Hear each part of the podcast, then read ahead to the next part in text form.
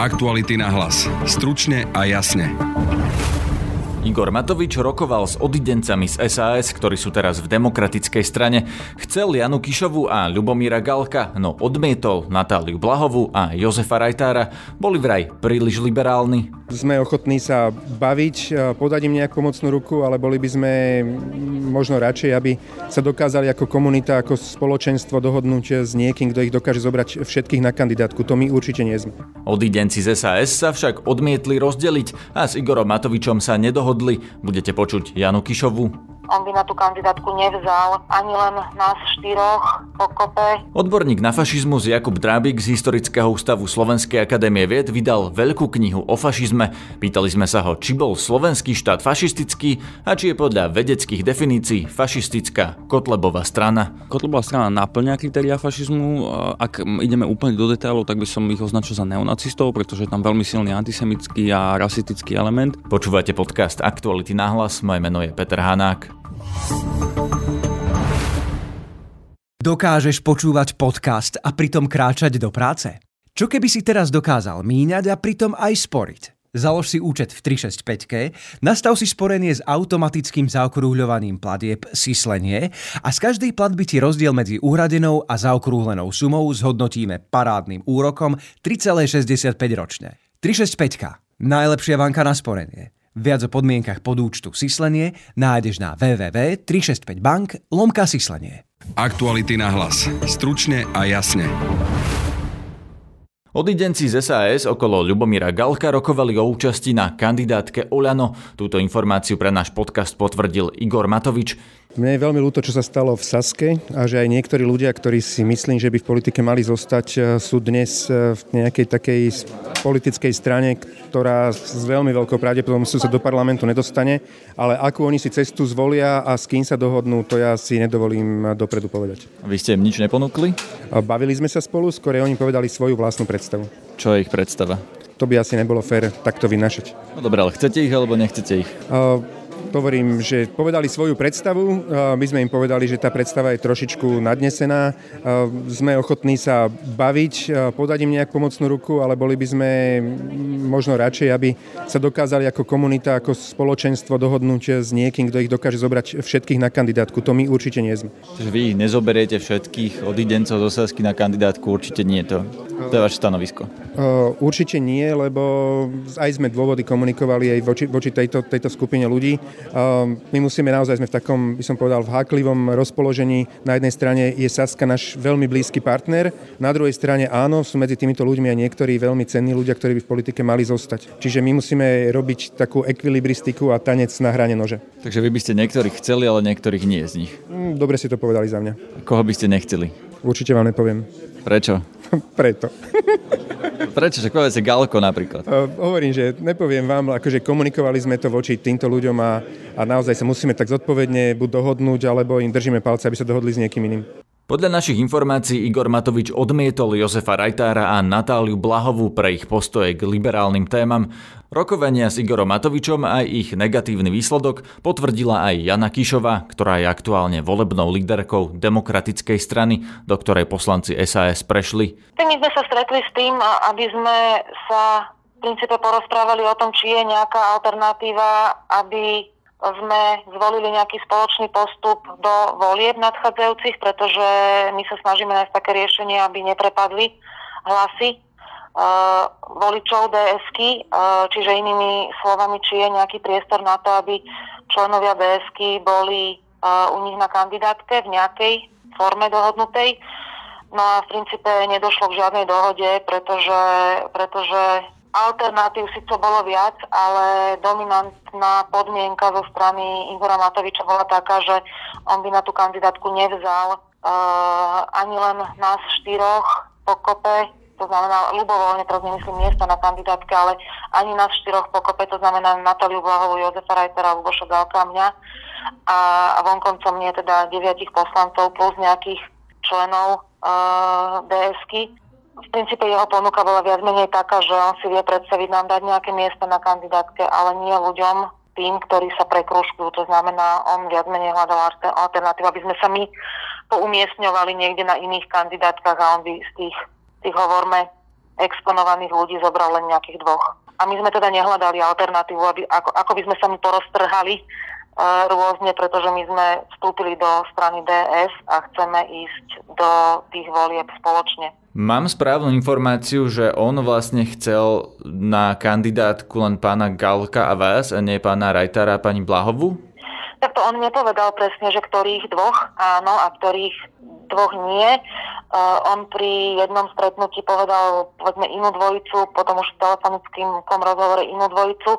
Myslím si, že toto on tak ani nezapodmienkoval, že ktorí dvaja áno, ale v princípe zapodmienkoval len, že dvaja. Pán Galko tvrdí, že jemu povedal, že uh, chce teda vás a jeho a nie pána Rajtara a pani Blahovu, lebo tí sú údajne príliš liberálni. A mne zase povedal, že si vie predstaviť zobrať mňa a pána Kravčíka, ale tiež som to neporozumela tak, že toto je že, že, že toto je že silná podmienka, ale povedal to ako príklad. Hej, to znamená, že, že tak napríklad si vie predstaviť, že mňa a pána Kravčíka by zobral, ale nie všetkých nás štyroch, vonkoncom nie všetkých nás deviatich poslancov. Uh, takže on, on v princípe tie dvojičky zrejme menoval rôzne rôznych diskusiách inak. Teraz v stave taký, že ako demokratická strana pôjdete osobitne samostatne do volieb, alebo ešte hľadáte, kam by ste sa umiestnili na kandidátke nejakej inej strany? Tak my sme e, komunikovali so všetkými demokratickými parlamentnými stranami. Tam ani jedna z týchto strán nebola otvorená tomu, aby sme kandidovali u nich na, e, na ich kandidátke. To znamená, tieto možnosti už nie sú na stole. Tým pádom vyzerá to tak, že jediná zmysluplná alternatíva, tak aby sme nehľadali za každú cenu nejakú, nejaké takéto spájanie, tak vyzerá, že pôjdeme sami.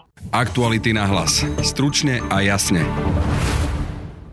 V štúdiu mám historika Jakuba Drábika zo Slovenskej akadémie vied, ktorý vydal knižku o fašizme. Vítaj. Dobrý deň, ďakujem za pozvanie. O čom je tvoja knižka? Moja knižka je o fašizme. o fašizme historicky alebo aj o dnešnom fašizme? Uh, gro práce je historický fašizmus, to je to najpodstatnejšie v tej knihe, ale samozrejme je tam uh, pomerne rozsiahla kapitola, ktorá mapuje vývoj a mutácie fašizmu po roku 45. Uh, dotknem sa aj, v knihe sa dotýkam teda aj slovenských, slovenskej vývoja na slovenskej scéne, takže ma, je tam všetko, je to také stručné, ale je tam všetko. Takže tam aj talianský fašizmus, nemecký nacizmus a ten slovenský, čo ty myslíš? Ty myslíš slovenský štát? Je tam aj slovenský štát, e, ale slovenský aj ako súčasný dnes e, a vlastne od, od, od toho roku 89, ako sa vyvíjal fašizmus a neonacizmus na slovenskej politickej scéne. Bol slovenský štát počas druhej svetovej vojny fašistický?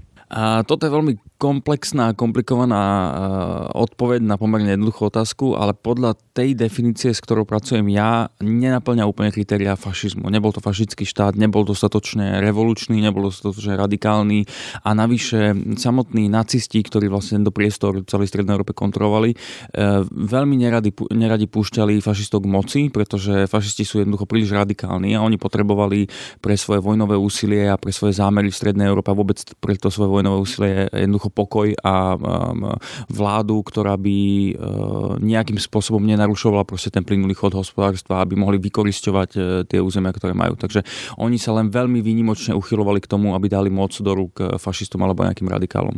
No, to si rozoberme podrobnejšie. To znamená čo, že HSLS, Hlinková slovenská ľudová strana, nebola fašistická strana, ale iba niektorí jej členovia boli? E, dalo by sa to zjednodušene aj takto povedať. V prípade SLS v žiadnom prípade nemôžeme hovoriť o fašizme do roku 38-39. Ona dokonca, vlastne SLS sa nikdy nesnažila ani o zlikvidovanie demokracie v Československu. Ona akceptovala e, demokraciu v Československu. No, ale potom sa to stalo. E, potom samozrejme zrušila, to je ale súčasťou toho celého vývoja pomerne komplexného. Keď sa dostala k moci, bola autoritárska, bola to strana jednej strany, bola to vláda jednej strany, bola diktatorská, ale chýbal jej ten revolučný radikalizmus fašistov. Ona, ona sa nesnažila o vytvorenie úplne novej spoločnosti, vytvorenie nového človeka, jednoducho nesnažila sa zrušiť a zlikvidovať politický, kultúrny, sociálny systém, ktorý tu bol, ale naopak v mnohom ťažila z tých starších e, ako kebyže systémov. E, Tiso bol katolický kňaz, ktorý bol konzervatívny, e,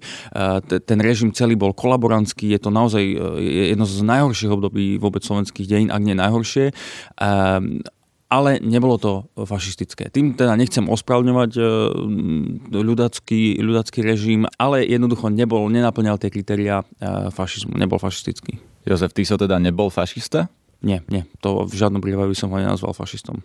Prečo sa to nedá povedať? Uh, on záležal na tých starých konzervatívnych štruktúrach uh, ešte z minulosti, uh, presadzoval katolický korporativizmus, bol to diktátor viac menej, ale jemu chýbala tá revolučná, revolučný radikalizmus fašistov. On, on nechcel prísť a, a zlikvidovať ten starý systém a vytvoriť niečo nové, ako chceli fašisti. On proste jednoducho držal tú moc v rukách pomocou tých starých štruktúr konzervatívnych. Jeho pilierem moci boli, bola církev, e, armáda čiastočne e, a, a ďalšie to tradičné ako kebyže e, atribúty moci, ale nebol jednoducho dostatočne radikálny. Samozrejme v strane boli ľudia ako Vojtech Tuka, Alexander Mach, ktorí naozaj o nich sa dá hovoriť ako o fašistoch a tam po celú tú dobu ako keby prebiehal medzi týmito dvoma krídlami taký miniatúrny súboj o to, kto získa moc, ale uh, treba si uvedomiť, že v tomto priestore vlastne o týchto veciach rozhodovalo nacistické Nemecko. A nacisti nedovolili, aby sa, aby sa dostali k moci radikáli ako Alexander Mach alebo Vojtech Tuka, pretože by im to mohlo výrazne narušiť e, ten plynulý priebeh toho ich vojnového úsilia. Ale oni sa k moci dostali. V neskoršom období mali významné funkcie, to bol minister zahraničných vecí, bol to minister vnútra. Uh, áno, oni mali veľmi významné funkcie a to je súčasťou tej nacistickej ako keby, že uh, politických intríg. Oni si jednoducho snažili sa nájsť nejaké také vyváženie medzi tým, aby teda ani ten Tiso nemal úplne absolútnu moc a aby ani oni sa nedostali ako radikáli úplne k moci. Čiže toto všetko tak nejak zapada do tej snahy, ako nacisti riadili Strednú Európu. Veľmi podobná situácia bola napríklad v protektoráte Čechy a Morava, kde bola organizácia Vlajka, ktorá bola tvrde antisemická komunistická, tvrde nacistická, e, prebrala dokonca ten 25-bodový program NSDAP a neustále písali aj Hitlerovi, aj ďalším nacistickým predstaviteľom listy, v ktorých žiadali, že dajte moc nám, my sme úplne to, tá istá strana ako vy, máme ten istý program, tie isté hodnoty, ale Hitler nikdy im e, k moci nepustil, pretože si uvedomoval, že bude pre neho o mnoho výhodnejšie mať tam tú starú vládu, teda tú pôvodnú kolaborantskú, pretože tým pádom bude plynule fungovať hospodárstvo, žiadne nepokoje tam nebude mať a tak ďalej. A dokonca tí, tí ľudia z vlajky mnohí skončili v koncentračných táboroch nemeckých. Takže e, podobný, podobný, a podobný systém mali vlastne v celej okupovanej Európe. Tam, kde mohli, tak nechávali pri moci e, staršie, staré konzervatívne pravicové strany a nie fašistov. Slovenský štát vyviezol do koncentračných táborov na smrť 10 tisíce slovenských židov a nielen židov. Toto podľa teba nie je definičný znak fašizmu? Antisemitizmus nie je definičný znak fašizmu, aj keď v, vlastne v druhej väčšine prípadov fašisti sú antisemiti. E, fašisti tvrdia, že národ je v ohrození kvôli tomu, že má nejakých nepriateľov, ktorí mu škodia. A oni chcú ten národ očistiť od týchto nepriateľov.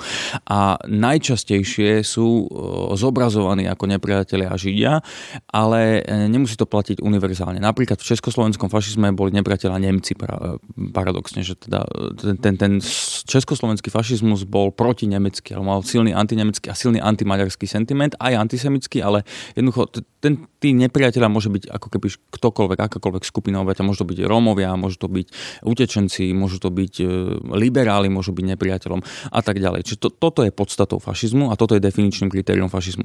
To, že e, boli tie fašizmy antisemické, to je síce pravda, ale toto nepovažujem za definičné kritérium. Jednoducho, fašizmus môže byť aj e, neantisemický. Fašizmus môže byť aj židovský, fašizmus môže byť aj, aj izraelský. Jednoducho, toto nie, antisemitizmus nie je definičné kritérium teda definičné kritérium je, že je to režim, ktorý si potrebuje nájsť nepriateľa a očistiť spoločnosť od nepriateľa v podstate akéhokoľvek druhu alebo akého si, akéhokoľvek si zvolia?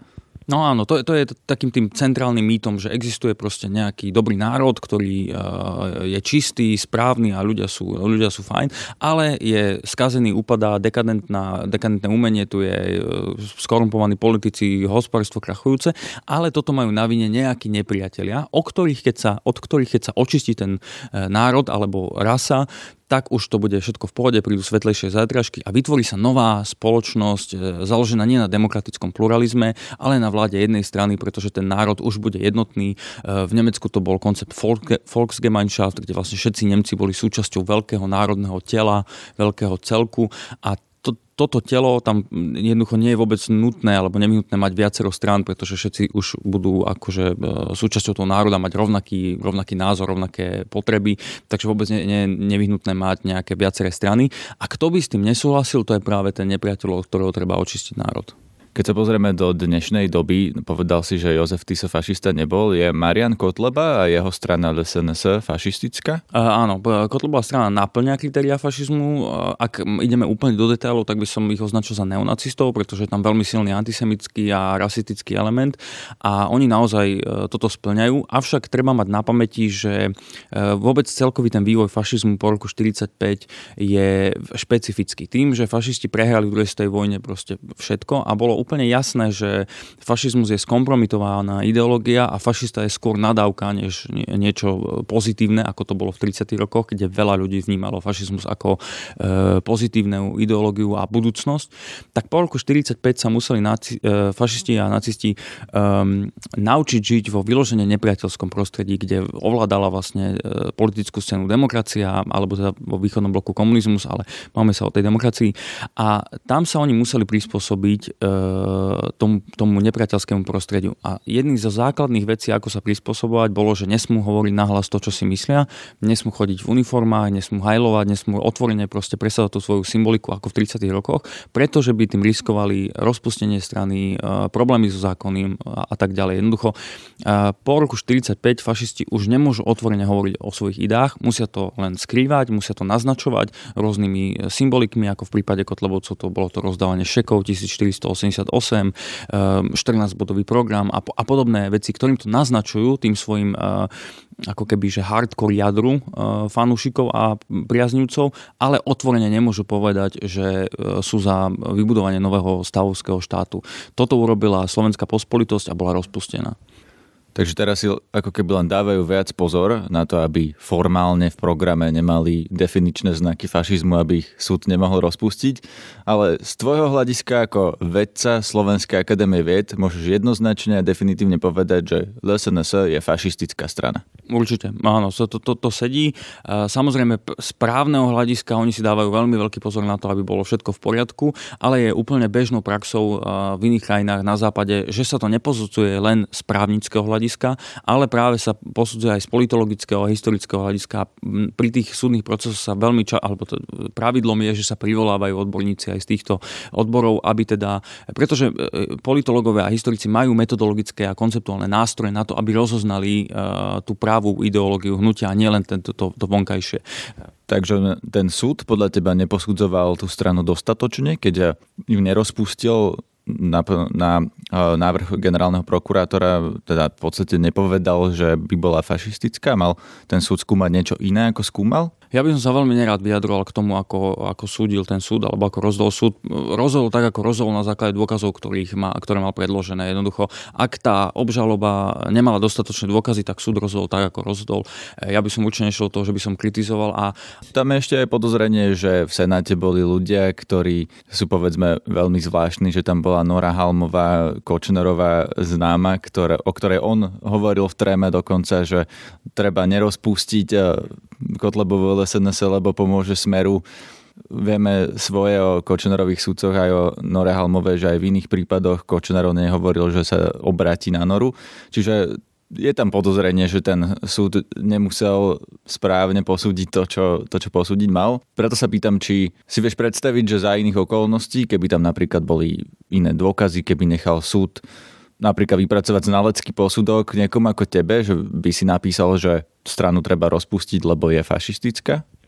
Uh, viem si predstaviť, že by súd rozhodol inak, áno, ale uh, ja si nemyslím, že rozpustenie strany je, je riešením. Uh, ani v tom môjom, aj keby som náhodou písal nejaký takýto posudok, nemyslím si, že by mohlo môjim záverom rozpustiť stranu. To rozpustenie strany nerieši problém. To je vec, ktorá je kozmetickou úpravou. Oni jednoducho prídu do inej strany a hlavne sa tu nevyriešia tie problémy, ktoré táto krajina má a pre ktoré fašizmus rastie. To sú ktoré? No, uh, sú veľmi podobné tým 30. rokom. Uh, jednoducho, úplne základným problémom je, že ľudia prestávajú veriť demokracii a demokratickým inštitúciám. To je presne to, ako sa dostali k moci uh, aj Italiani, v Taliansku fašisti, aj uh, nacisti v Nemecku. Jednoducho, uh, demokracia nedokázala saturovať potreby bežného obyvateľstva, ktoré jednoducho prestalo veriť demokratickým inštitúciám a vôbec tomu konceptu demokracie a obratilo sa k radikálom. A čo už spôsobuje toto, túto, túto stratu dôvery voči demokratickým inštitúciám, to je veľmi komplexný problém. Môžeme menovať záradom veci, ako je korupcia, ako sú ro, e, zväčšujúce sa sociálne rozdiely, e, problémy v zdravotníctve, školstve. Jednoducho sú to všetky problémy, ktoré táto krajina má a je ich veľa a sme s nimi denne konfrontovaní. A e, ono je také kliše, že frustrovaný volič volí Kotlebu, ale ja si myslím, že do veľkej miery je to skutočne pravdou, že tento frustrovaný volič naozaj, keď vidí, ako ten štát nefunguje, tak e, prejde k extrému a začne voliť extrémne strany. Veľmi podobná situácia bola aj v Nemecku v 30. rokoch po hospodárskej kríze. Veľmi e, podobná situácia bola v Taliansku po prvej svojej vojne. Vo mnoho horšom samozrejme, tam to bolo niekoľkonásobne horšie, ale pripomína to práve túto stratu ľudí, e, stratu dôvery ľudí voči demokratickým inštitúciám. SNS si už pomenoval ako fašistickú stranu, vidíš ešte nejakú inú, keď sa pozrieš na to spektrum, ktoré na Slovensku máme. Máme tu napríklad Štefana Harabina, máme tu mnohé ďalšie strany. Vidíš tam niekoho, kto by naplňal aspoň niektoré znaky fašizmu? Uh, väčšinu tohto priestoru vlastne zabrala Kotlebová strana. Uh, okrem nich už sú tu len naozaj drobnúčke zo skupenia, ktoré by sme naozaj mohli definovať ako fašistické. Spomenul by som Slovenské hnutie obrody, ktoré vykazuje uh, takéto náznaky, to nazvime, prostredníctvom svojho vodcu, alebo teda, ja neviem, oficiálny titul je myslím, že predseda strany Robert Švec. Zároveň tu stále funguje Slovenská pospolitosť, ktorá tiež má takéto tendencie, aspoň tá z tých predchádzajúcich rokov, z tých programov teraz myslím, že nie sú úplne aktívni. Takže áno, ale Harabin ani náhodou sa nedá označiť za fašistu ani, ani ďalšie tieto strany. To, to, to, to, to sú úplne iné politologické kategórie a treba proti nim bojovať úplne inými spôsobmi než, než proti fašizmu. A ako by si označil Štefana Harabina? Mm, to je zložitá otázka na mňa. Asi kľúčové u ňo, u, ňo, u, ňo, u ňo je populizmus. On teda, po, základom populizmu je, že existuje, to je predstava, že existujú nejaké, nejaký dobrý pospolitý ľud a nejaké skazené elity, ktoré škodia tomu pospolitému ľudu. A populista ako, ako líder hnutia sám, do seba, sám seba vklada do role bežného človeka z ľudu, ktorý teda ide vyriešiť problémy toho bežného ľudu a je na strane toho dobrého ľudu, ľudu proti skazeným elitám. Toto si myslím, že viac naplňuje Harabin ako nejaký, nejaký fašizmus. U neho nevidieť žiadne tieto revolučné snahy o, o zlikvidovanie demokracie a, a nový stavovský štát a podobne. Harabin jednoducho toto nenaplňa. Hovorí sa, že niektoré strany, ktoré nie sú fašistické, môžu mať nejaké fašizujúce tendencie. Na čo by sme si mali dávať pozor? Čo keď strana hovorí, je problematické z tohto hľadiska. Môže sa to napríklad neskôr pomstiť. To je úplne kľúčová vec a, a toto ma veľmi straší, pretože e, som presvedčený, že fašizmus ako taký, skutočne fašistické strany, revoluční nacionalisti sa už k moci nedostanú nikdy. Jednoducho to je ideológia, ktorá je, je jednak sama o sebe má štruktúralne chyby, ktoré jednoducho neumožňujú fašistom efektívne vládnuť a tak ďalej. Ale čo fašisti dokaz, dokazujú a, a aj sa im to vo veľkej miere darí, je, že mnohé z fašistických ako keby, že ideí a retoriky posúvajú do tej mainstreamovej politiky. A jedno z najkritickejších, a už aj v odborných kruhoch sa o tom hovorí ako o mainstreamizácii fašizmu, je dehumanizácia. To je teda proces, kde sa isté skupiny obyvateľstva, ktorí fašisti vidia ako nepriateľov, označujú nie ľudskými termínmi, ale nejakým proste, že paraziti, asociáli a, a toto bola pôvodne e, fašistická retorika, e, ktorá teraz prenika postupne, a toto sa fašistom darí robiť v posledných rokoch, že prenika to do slovníka aj bežnej populácie, aj mainstreamových štandardných politikov, že zase, zase počúvame už nielen z tej najradikálnejšej e, pravice, ale z celého politického spektra takmer o tom, že existujú nejakí asociáli, že existujú nejakí paraziti, že existujú proste nacisti hovorili o židoch výlučne v termínoch ako krysy, potká potkany, ehm, chobotnice, pavúky a podobne, aby práve tým Nemcom ukázali, že toto nie sú, že nie sú ľudia, že to sú proste Untermenschen, ktorých e, netreba sa báť odstraňovať, netreba sa báť ich zabíjať, lebo to nie sú ľudia ako my.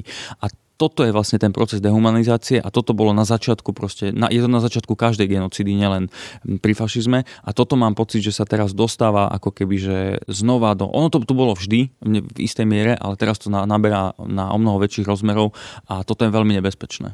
Kde napríklad pri utečencoch trebárs? Napríklad pri utečencoch. O utečencoch často nehovoríme ako o nejakých ľudských bytostiach, ktorí sa snažia zachrániť si život s vojnou, e, teda vojnou postihnutých krajín. Hovorím o nich o nejakých, ako o nejakých príživníkoch, ktorí sa chcú prísť a znásilňovať a tak ďalej.